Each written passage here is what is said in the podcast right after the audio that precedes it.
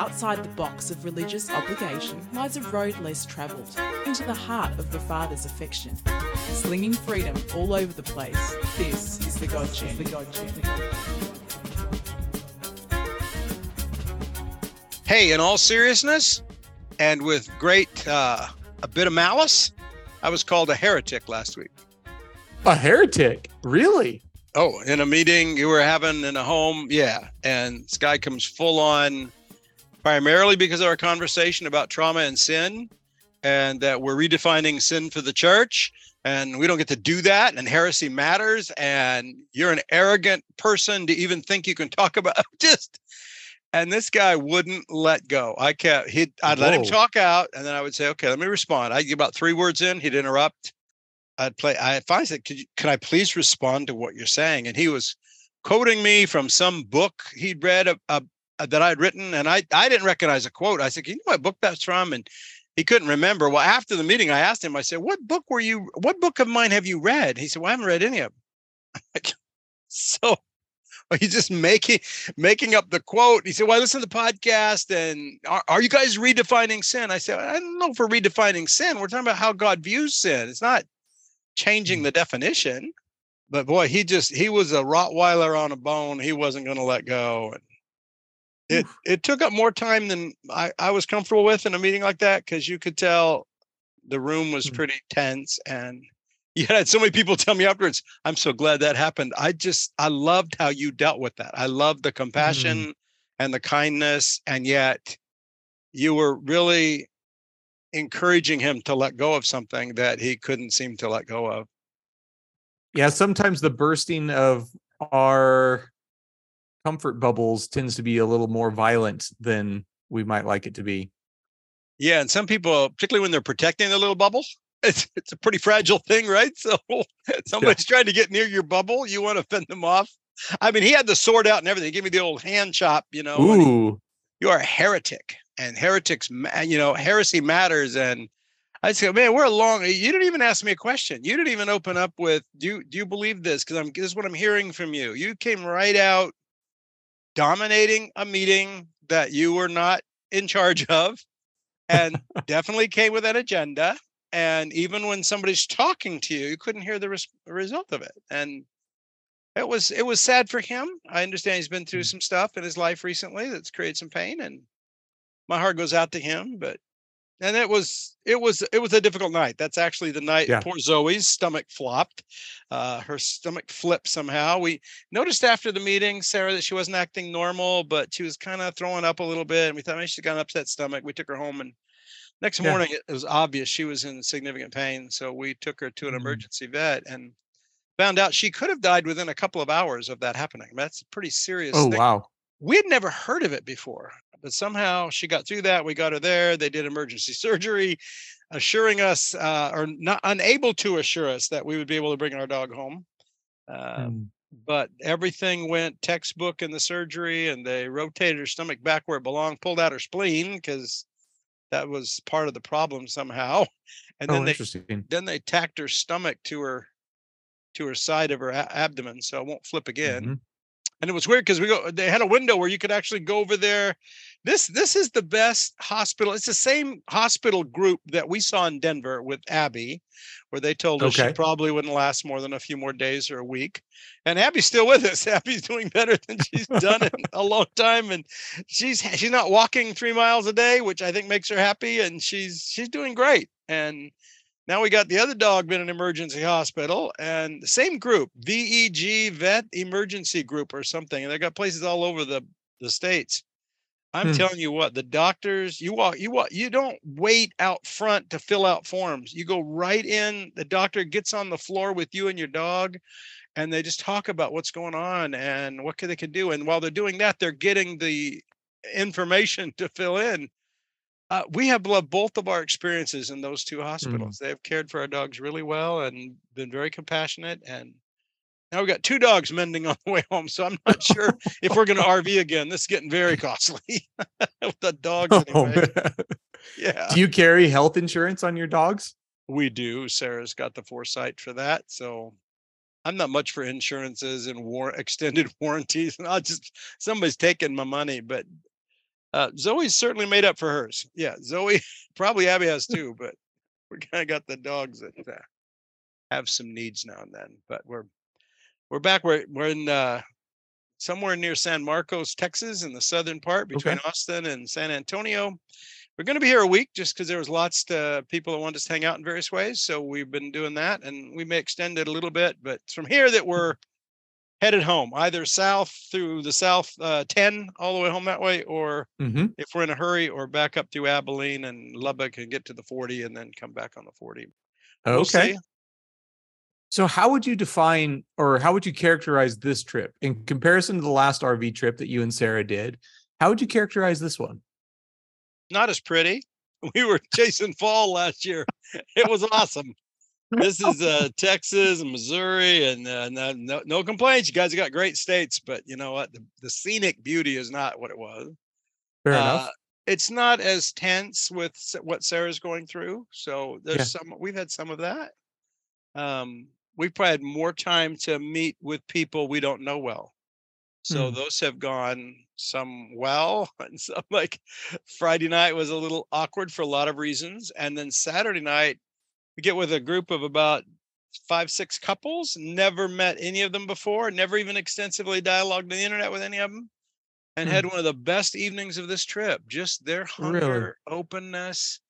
Oh my gosh, this these are the kind of people. They're probably in their most of them mid 40s, mid to some maybe approaching 50. But man, they just their hunger, their desire to learn and discover and ask questions and grow. Man, it was it was a textbook meeting, and and we'd just been in the hospital all day and got out there late, and yeah, it was, it was, and they were saying, you know, if we could put this off, and I'm going, you know what, let's just get it done. We've got it scheduled, and Yeah. it was as good as Friday night was problematic. Hmm. And uh, I think God did good things in both of them. So I'm not saying that Yeah. God always likes easy, but these are the kind of people on Saturday night I love to be with. They're just hungry and Mhm. open and you know, they're not buying it's not like I'm the guru coming in, they're believing everything I'm saying, but they're they're having the honest discussion of struggling with their own faith and view of the church and how Mhm. God works in them. And so that was beautiful. And we're going to, in fact, see some of those people later this week who want to extend that conversation a little bit more. Hmm. We're excited about that. One one of the people makes cinnamon rolls in a bakery thing they do, and another one of the couple makes ice cream. And so these are people you'd like to know for other reasons than just their resilient faith in Jesus. But yeah, that's definitely a great community to be connected to. it is. In fact, I'm going to get a flavor of ice cream crafted just for me. So Ooh, that's going to Is it this week. is it going to involve chocolate cake? Uh, I don't know about cake. It will involve all kinds of chocolate because what they had, they brought an apple fritter kind of ice cream, and I was like, "What? Nobody eats that crap." I'm crud. I'm a, I'm a chocolate guy. If I'm going to consume calories, I want them to be chocolate. So we'll see how that happens. Anyway, Hmm. I'm Wayne Jacobson. And I'm Kyle Rice. Uh, Kyle or Kent? Uh, well, uh, undetermined. Clean-shaven His clean shaven look is quite uh, quite a sight. You may want to check the video. Those of you that uh, don't normally check the video. It is a different look. I've had a lot of fun messing with my students that have only known me with a beard and more of a little bit of a rugged look. And so clean shaven with a fresh haircut and sometimes wearing glasses is not a look that they get ever. And so it's, Well, it's- it's it's been kind of- fun. It's kind of a baby face too, right? Uh, yes, because it is. So you actually, Yeah. I'm thinking, since you told me you're meeting with a sheriff before we talk, I think you're probably going undercover for a drug buy at the college you're at or something like that. so you can be a college student tomorrow instead of a professor. Even with the beard, I still get mistaken as a college student. I I- had I bet.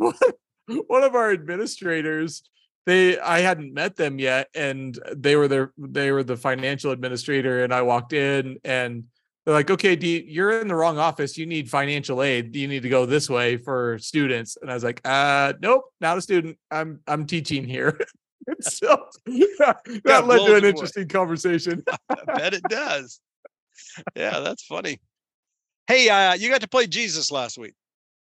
i what You got to play Jesus in a okay in a play of the mind. You missed it, evidently. i did i guess we were coming out of Arkansas last Tuesday. We talked last Monday, and then Tuesday Uh-huh. we were coming out of Arkansas, headed for Texas. And Sarah and I have been working while we're driving. We're talking about this book we're thinking, contemplating about encouraging people with trauma. So we're playing with that. We worked through four chapters actually, really Hmm. fruitful morning of conversation and got kind of the first how to approach this thing. And then I just, uh, she asked, you want to do another chapter? And I said, nah, no, no, let's put on some music and just enjoy that bit. And then, so she had some pretty good Jesus-y music we put on and enjoyed that for a bit. And then old song, I don't even ever heard of We Shall Behold Him by Sandi Patty. Ever heard of that? Mhm. Mhm. Yeah, that's an old, old song, but it's That that is an old one. moment we go face to face and we were playing that and just knowing what the song was when the it queued up and Mm-hmm. the intro music comes, I'm going, that will be a day. That will be a day. Mm-hmm. And my heart just longing for that. And then it was playing, and I was immediately back in my garage that day that you had come out there. And I was going to see Sarah for the first time in five weeks, and I was going to behold her. And I was in the garage, Mm. and she wanted you to come out first. I was already given permission that I could hug her. And man, I had seen her on video dropping dogs off. I had not physically been in her presence since she kissed me goodbye at the airport. And man, I was brought back to that moment of me beholding her. And then that all flipped to because she needed you there because of the lies she was told by a well intended, perhaps, therapist. But Yeah. she needed you to make sure that I was safe. And so you go out and talk with her a bit, and then I can come out. And man, what a what a moment when I could hug her again.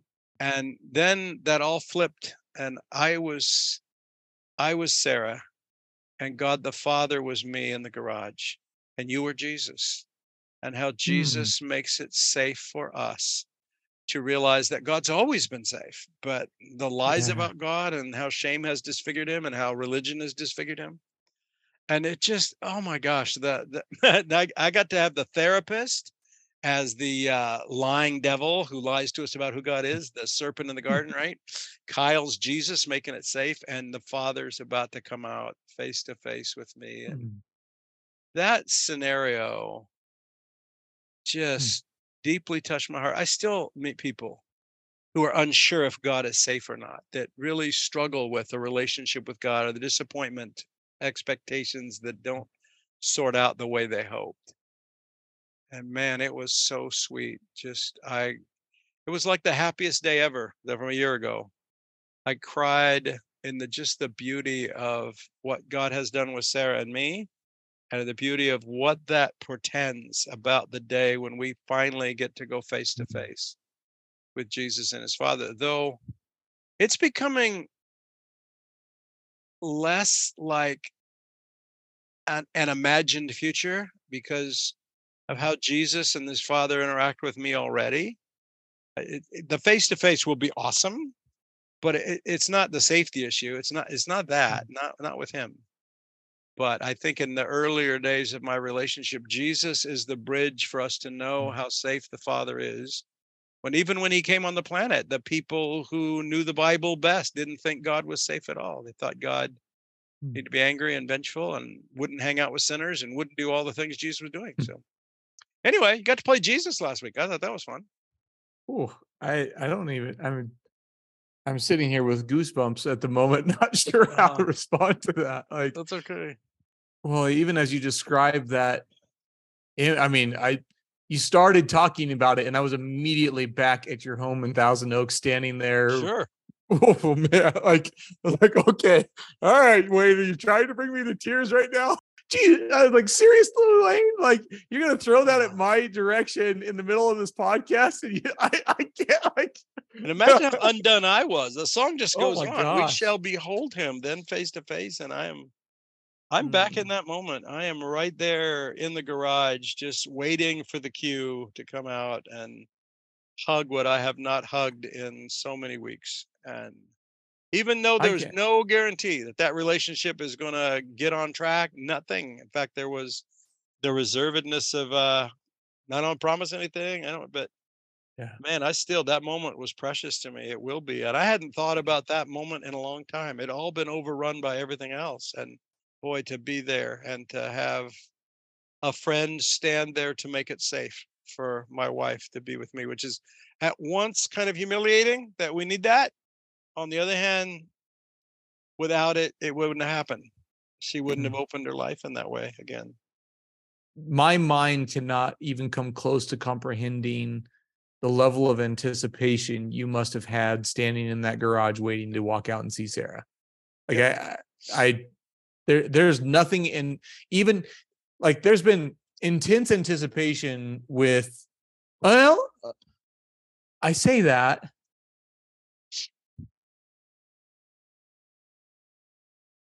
I say that, Wayne, and then I'm st- literally as I went to go say that, I'm standing in the NICU in Colorado over Eliana in a warmer in the midst of going through a cerebral scan to see if she's going to live. Mm. Praying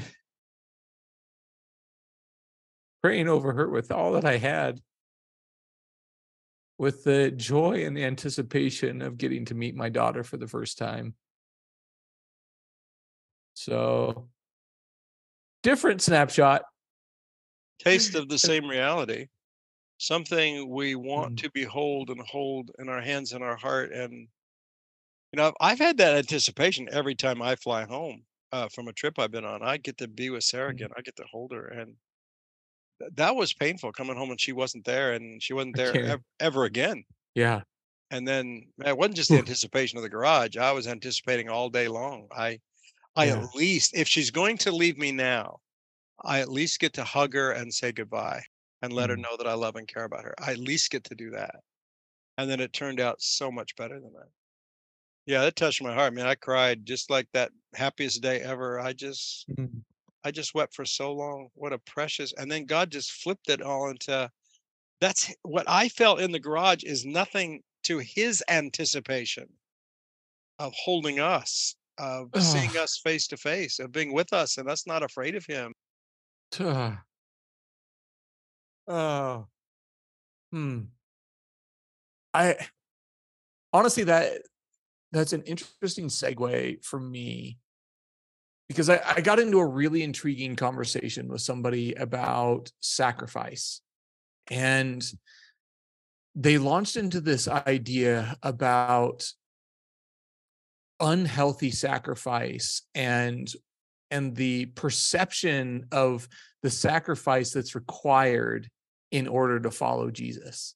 Like, okay, if I'm going to become a believer, if I'm going to say yes to you, if I'm going to step into this world and into this life, there's going to be intense sacrifice.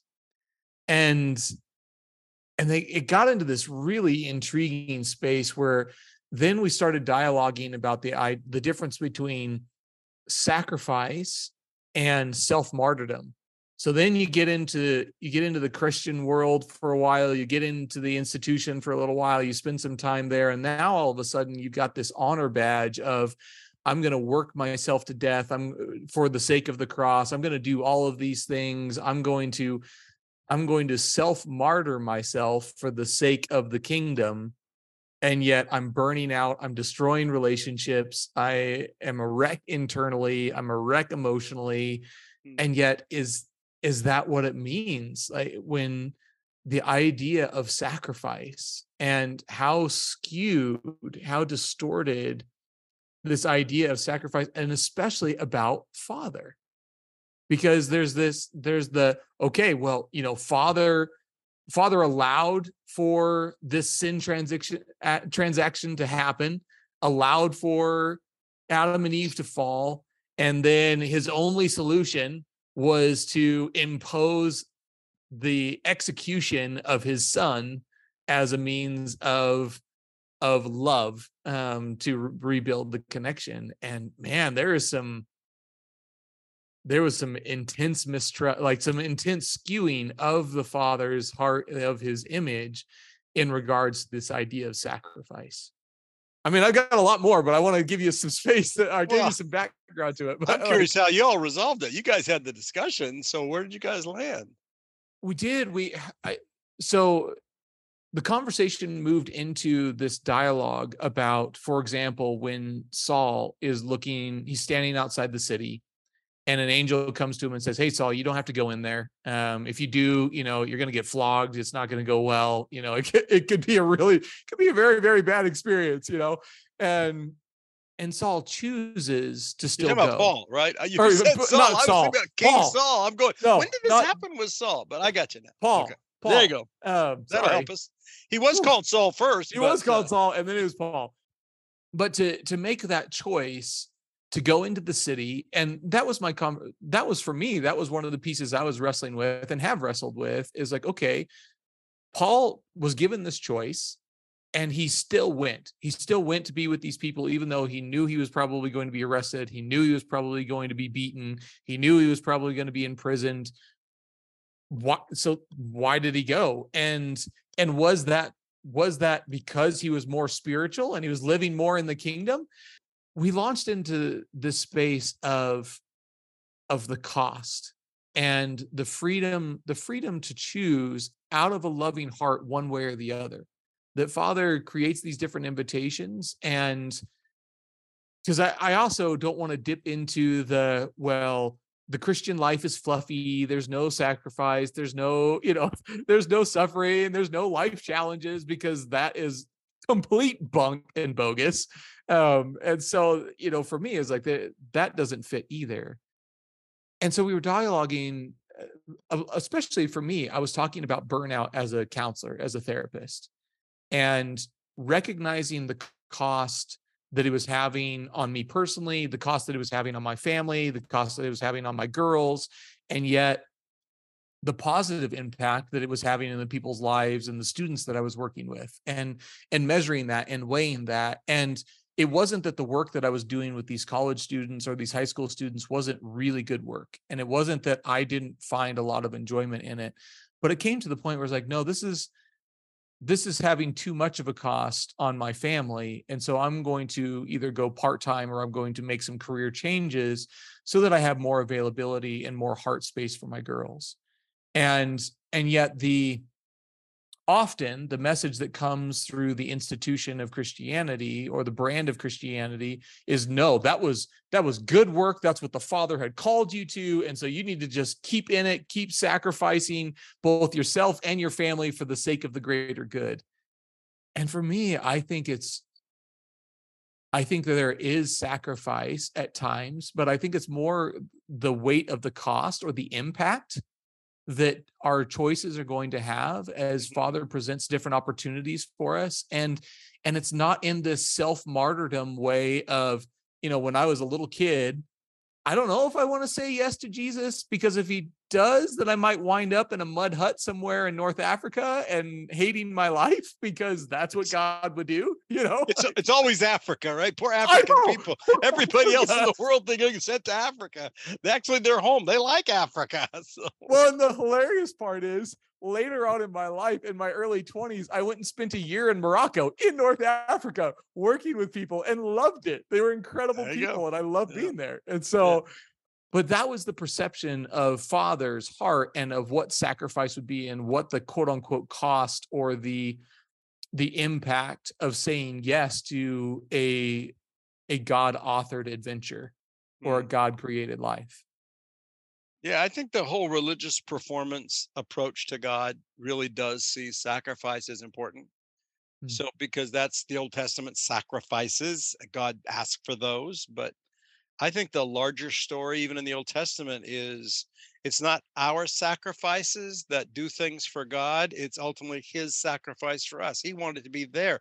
False gods were the angry deities that needed sacrifices and offerings to buy their favor, right?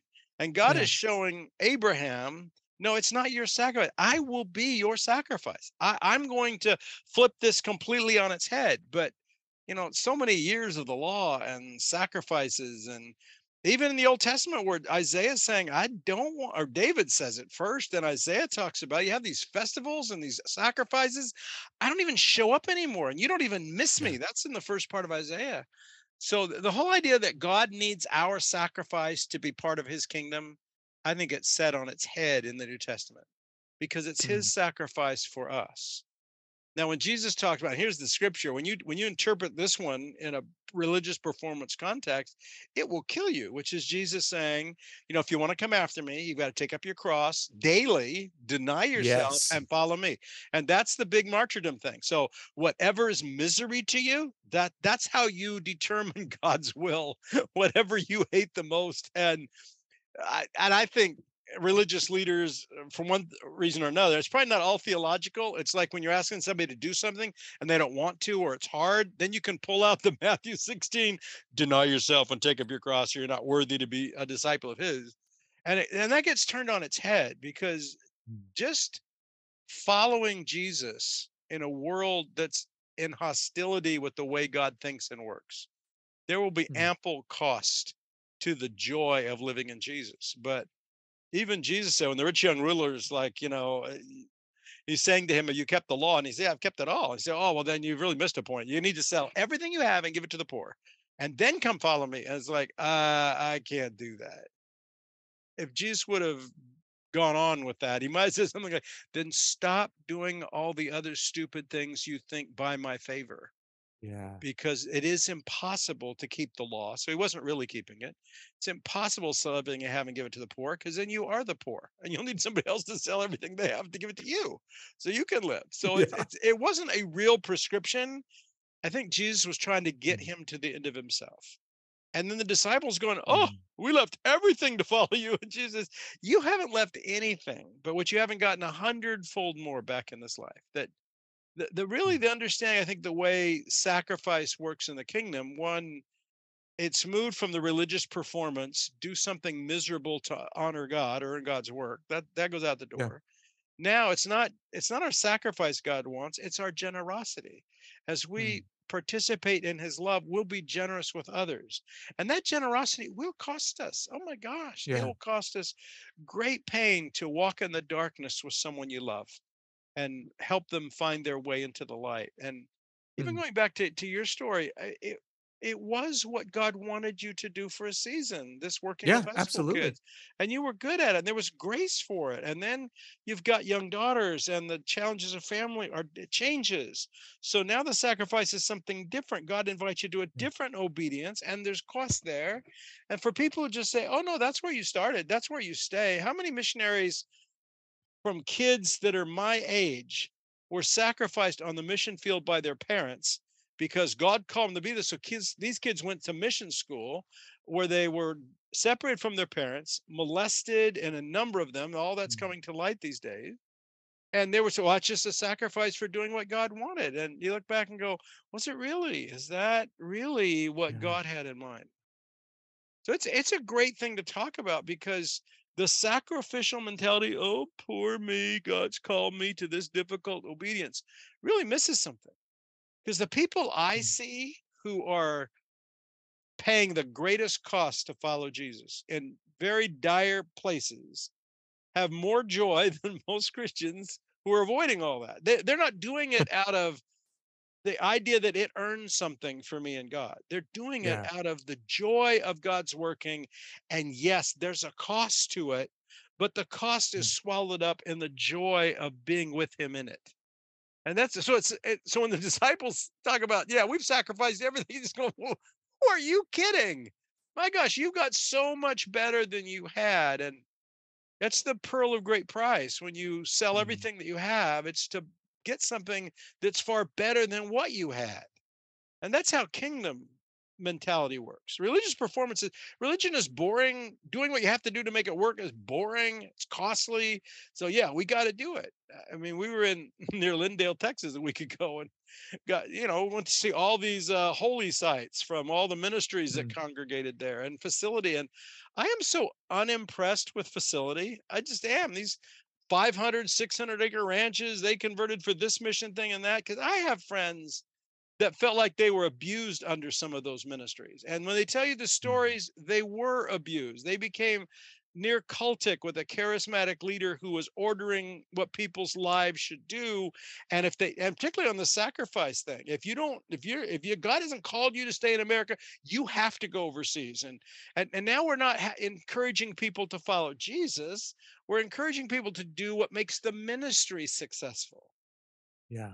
And back in the day, people, uh, for whatever reason, didn't see that very clearly. Their their passion and their ability to manipulate people to give of their all for something that wasn't growing out of a relationship. It was very lonely, desperate people trying to earn their place in God by doing the greatest sacrificial thing that someone else would tell them mm. to do. And then 10 years later, you come out of that thinking, oh my gosh, what did I do? What did I do with those 10 years? Someone else told me to do it. God didn't tell me to do it. I've sacrificed education, future, all these other things I could have been involved in but wasn't because I was, and even when they're out there thinking, this doesn't feel right, doesn't matter. You owe this to God. And I think that kind of sacrifice is not what God has in mind. The Matthew 16 is when you follow me, like just following with what Sarah and I have been through in the last year and a mm-hmm. half. It's it's been costly in ways most people will never know. It has been more joyful than I could ever convey to people. It has been more filled with laughter and light and having Sarah back in my life. Does that make sense? It does. I I bumped into a really interesting conversation with a student earlier this week about the differences in generation. This student is a non-traditional student, comes from probably more of my parents' generation, or even yeah, about my parents' generation. Mm-hmm. And there was they were discussing some trauma stuff that they had gone through, and basically the where they had landed is you didn't talk about that. That was family business. You just dealt with it. Here's a, a spouse that was enduring some incredible violence in a relationship that had them repeatedly in a you know in a hospitalized situation etc and yet other people were aware of it other family members were aware of it but you just dealt with it that's you know that's what you do you sort it out you figure this out and you go, you mend the relationship, and you move on. And that was the generational perspective of the people that I was learning what it meant to follow Christ from. I see, you know, your generation, my parents' generation, my grandparents' generation having an incredible amount of resiliency where yes they they their opinion of mental health their opinion of self-care their opinion of of all the of some of the more moving towards wholehearted things conversations was not nearly as open it was not nearly as socially accepted and yet there was a fairly high level of resiliency and endurance and fortitude in a lot of these people's lives and yet on the flip side in the younger generations not nearly as much resiliency. There's a complete disconnect from the from the well there's a significantly growing disconnect from the stigmatism of mental health counseling asking for help etc and yet there's a, a pretty significant loss of resiliency endurance fortitude strength when it comes to navigating life and life experiences and and i think about that even in our faith and thinking about that in regards to the relationship that we have with father the way that we connected with him the way that we we walk with him and this idea of sacrifice this idea of of cost you know like when i was having this conversation with this individual my thought went back to you and sarah and just the relationship that you guys have been navigating over the last couple of years and and my thought was okay I absolutely love their story. It's beautiful, it's miraculous, it is mind blowing to me. But Wayne had a choice either way, and Sarah had a choice either way on whether to move back towards the relationship or not move back towards the relationship. And would a father been as actively involved in either choice by either of you as he would have been in the choice that the two of you made right now? in in context to that conversation about sacrifice or self martyrdom because i know people who have stayed in incredibly abusive relationships because they that's what you do and i i made my vows and that's what i and i've really gone back and forth with that like is that is that what father's inviting you into do you have grace for that is that like or or is that just some distorted, skewed thinking that's causing incredible pain and disruption in a lot of people's lives. I'm still wrestling with it. I I don't know. I and I don't think I can determine that for myself. I think only that person truly knows where their heart is in that. But it's finding our way into what God's leading us to do.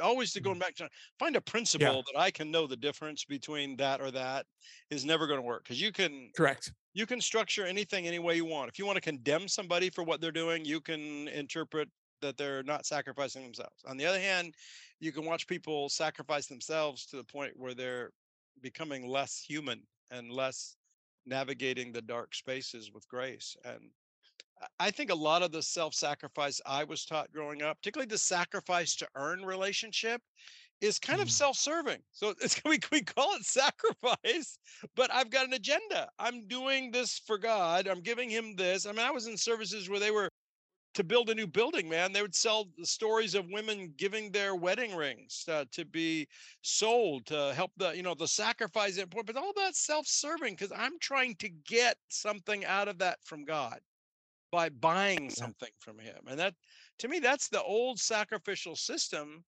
was always about manipulating God to get what we wanted. So it the word sacrifice is being used, but it's incredibly self-serving. The real sacrifice is not self-serving. It's really just when you take up your cross daily, Jesus is talking about actually going to the cross. That's what God had called him to, and what Peter was trying to protect him from. And that's when he says, Take up your cross daily. What does that mean? Do the worst thing you can do today for Jesus? No, it just means as I follow today, and there's risk in the following, and there's hurt in the following, and there's uncertainty about outcome in the following, that I will follow anyway, because I'm Mm. not worried about me. I've, I've, I've got enough trust that God's going to take care of me that I can lay down my life when I'm asked as a part of growth. But if we don't, if we're always protect, you know, if that that was part of him saying, if you save your life, you'll lose it. But if you lose it for my sake, you'll find it. That's all part of me trying to save my life. That's I'm I'm not going to find life if I'm always trying to save me. But if I'm learning to live inside the revelation of God's heart for me, then I am going to learn what laying down my life means. But it's going to be at His request, not at my principled conclusion about what I should do in the name of God. That's that's the stuff that I think leads to the wrong kind of sacrifice. And it's more self-serving. Hmm. And when yourself's not in the way and you're learning, okay, what's God asking of me?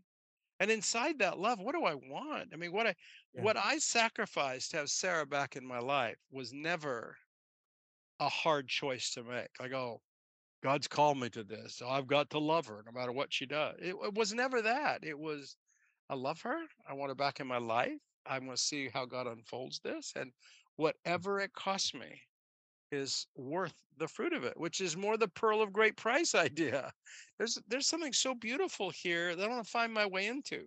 But if I'm not willing to s- sacrifice to get the precious, then I'm going to lose the precious thing that God wants to Mm. bring in my life. Him most of all, and then whatever gifts He wants to bring to us. So I think the false gods, the false idols, the idea of sacrifice in an Old Testament sense of currying God's favor, when God dispels that with His own sacrifice. Now, it really isn't us. He He never did want our sacrifices. He gave them sacrifices so He could win them out of it. That's how we covered it in the Jesus lens because I really, I really think the sacrifices God gave them protected them from the killing our children for God that every other society around them in Canaan was doing. So it's kind of, I'm going to move you slowly out of this false sense you have of how God is and his disposition towards you. Yeah. But I, I know even someone this weekend that we referred to earlier was, you know, God hates sin and God's violent about it and God's vengeful. And I'm going, okay, that's not the God I know. Sin definitely is missing the mark of God's goodness for us. It is that.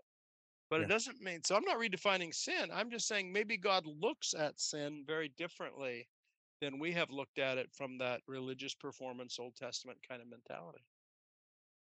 Yeah, and I think that's the beauty of it is the having the space and the curiosity and the humility to allow our perspective and our vision of of the way father sees things be changed and molded and expanded over time as we continue to walk with him in that when we were talking about this idea of sacrifice and and working through that you know for me it was very much like the the self martyrdom thing that was especially early on as a fawner that was man i i excelled at that. That was man that, that was right in my wheelhouse and yet it was borderline prostitution Hmm. right because it was it was i'm going to do these things i'm going to do these favors with no, with the intent of getting a reward whether it was a human reward or whether it was a a reward from my spiritual father eh, i'm going to do these things but it's going to be for the sake of a reward that i'm gaining versus i'm living loved i already am living in the identity of completely beloved completely accepted by father and now i'm walking out with the people in the community around me that he's given me to love and and asking what does that look like And you can you can see that best, I think, when you have that prayer thing of after all I've done for you, God, you think you could have done, and there's that anger and frustration that God has not met the expectation I had for the service I gave. Now I know the service was mine. And I used to say that a lot to God. I was in ministry when I'd rather been an air traffic controller. I mean, there's things that was going on in my life that I just was like, God, I'm doing all this for you. And then we're sitting in the hospital with Zoe on Saturday morning, and I'm thinking, this is the time when the old Wayne would have been, God, we're out here doing Mm. this stuff for you. Couldn't you have watched over our puppy? Couldn't you have done this? And the thought never occurred to me other than the thought wasn't occurring to me. I, even when I was thinking about, Mm. man, the old one would be in a, as I was praying for Zoe and praying for Sarah, Yeah. and praying for us there, I'm going, this is so different from where I would have been 30 years ago Mm. which is kind of that angst of uh, we're out here doing this stuff, being with people. You could at least watch my dogs and make sure this happened at home where we had more access to care, or whatever. And then Sarah said the doctor she was with was far better than her doctor at home. She was, you know, glad we're here, but just I don't think God times those things anymore. I don't think God chose for this to happen to Zoe. It's just part of life. Mhm. And so you don't sit there and, and ask all those why questions. But I think a pretty good sign that we're doing all of our sacrifice for God is the frustration we have when we don't get the dividend we were expecting from Him. Hey, Mm. before we go, can I rec- read Yeah. a couple of things to you? These are things people have sent me from journals, and one is from a friend of mine went to college with and who died Okay. recently, ALS, and a sister is going through his journal and sends me this little piece from his journal. Some people are good obeyers, others struggle. Some are raised in abusive homes, others are raised in loving homes. Some people have genes susceptible to alcoholism, disease, and disabilities and the like. Some lives live in perfect health with no issues at all. And yet the Lord saves us all perfectly in a way that makes us equal before the Father. This is the line Grace saves the worst of us, the law condemns the best of us. I Mm. love that. And then it Mm. finishes the only way to stop grace from functioning in your life is to try to being deserving of it in your own mind, which it's what we've been talking about for the Mm. last 20 minutes. The only way to stop grace from functioning, I think this is really true. When I start to try and Mm. earn it, when I start to try and make up for it, then it's no longer grace, it's a transaction. And I'm Yeah. trying to make it up to God. This from a lady named Sam, a young mom who's been through some really deep pain in her life. Anyway, she wrote this out of her journal. The message of the gospel is not for God so begrudgingly loved the world that he sent his only son to murder himself so he could stand with us. no, no, it is. You are special to God. He sees you. He delights in you. He is out of his mind in love with you that he came here to make a way to be with you, to be with you in whatever you're in, uh, in whatever sin you're in, in whatever shame you bear, in whatever demons you walk in, in whatever. He loves you like a madman. He must have you. He must. He will stop at nothing. He loves your smile, your eyes, your limp, your crooked tooth, your blemishes, your contortions, physically, spiritually, psychologically, and emotionally. He contorts his own body to match yours so that mercy of mercies, he can hold you, see you, embrace you. What Mm. love is this? That a perfect being would humble himself to meet up and match up with a monster. What love is this? And the answer is a life lived in sacrifice, whatever comes, whatever troubles befall us, whatever misery or heartbreak or gift or blessing, only to be near Him, to respond to love with love through love, love at the beginning, love at the end, love as the middle, love is all there is. The very fabric of reality is made up of love, pure, unadulterated, unashamed, wild love. Hmm. Now that made me Mm. cry. That man, to think of where I started this journey in a more performing to a vengeful deity and trying to curry his favor to reading something like that and going, I love every word of that. To be with us in our trials. I spoke to someone on the phone a few minutes ago about the doubts having the life. And says, I know I shouldn't be doubting at this time. Just invite God into the doubts. That's how you learn where I'm not trusting is because of your doubts. But I grew up in that environment where doubts are, you know, prove you don't have faith and prove you don't really trust God and prove you're a worthless son of a gun. So it's not that we don't have doubts in that environment, it's that you learn to hide them and pretend you don't. Hmm. And interestingly enough, both of these talked about sacrifice. But a Hmm. sacrifice inside of love is very different than a sacrifice to try to be worthy of that love or worthy of that grace. Yeah. I was touched by both of those. I think those are Hmm. Some wonderful reflection. God loves you. Stop at nothing. He loves your smile, your eyes, your limp, your crooked tooth, your blemishes. I just go, wow.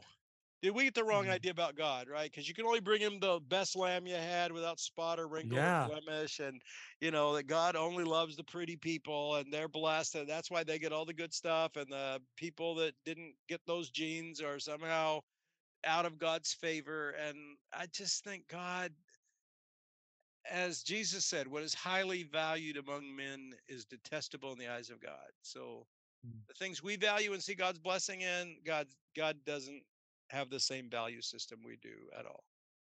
I'm thinking about that and and even Thomas his interaction after Jesus is crucified and he's in the room with his friends and he's talking about it and he's like no like I I I don't know if I can believe this I don't know if I can get in on board with this until I put my hands in his scars right? And to have Jesus show up and and show and say here are my scars thomas. Like here are my wounds. Here are my blemishes. Here are the things that you know here's my pains that i've gone through.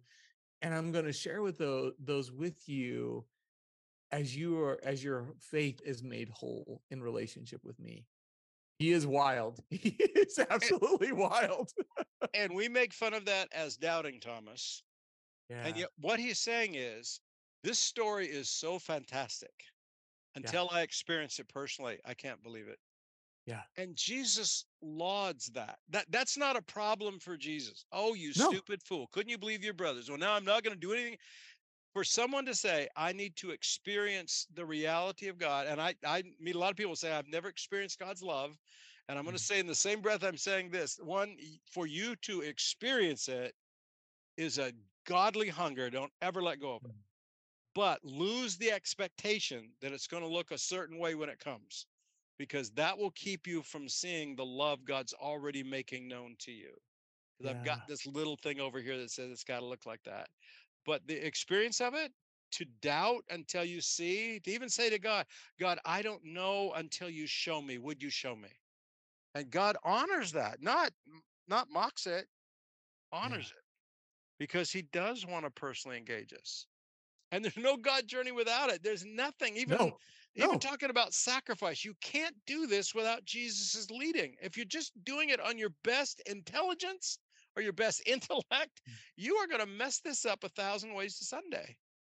But if you can get out of the way of yourself and let grace do its work in you, then yo, you will sacrifice, but it won't be out of trying to earn anything. It'll be out of the joy of what he's doing in your heart, how you make it available to others. Thank you for travelling with us today on The God Journey. You can join this conversation by visiting thegodjourney.com.